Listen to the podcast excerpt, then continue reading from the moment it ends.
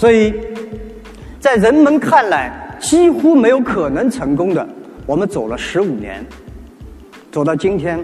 当然，阿里巴巴十五年，我前面还有四年做中国黄页，到外经贸部去工作了十三个月打零工。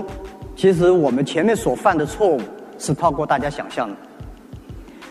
在我家里创业的时候，我跟十八个创始人，包括我在内的十八个人讲过这一点：如果我们这些人能够成功，中国百分之八十的年轻人都能够成功，因为没有人给我们一分钱。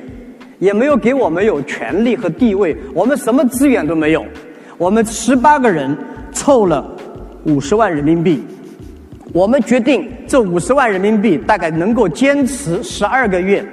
如果能够 raise money 融到钱继续下去，结果我们融了，我们熬到第八个月已经没有钱了，而且没有人看好我们。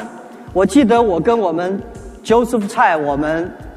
副主席一起到 Silicon Valley 去 raise money，啊，去融资，我们被三十几个风险投资全部拒绝掉，没有人说 it's a good plan，只有我们自己觉得是 good plan。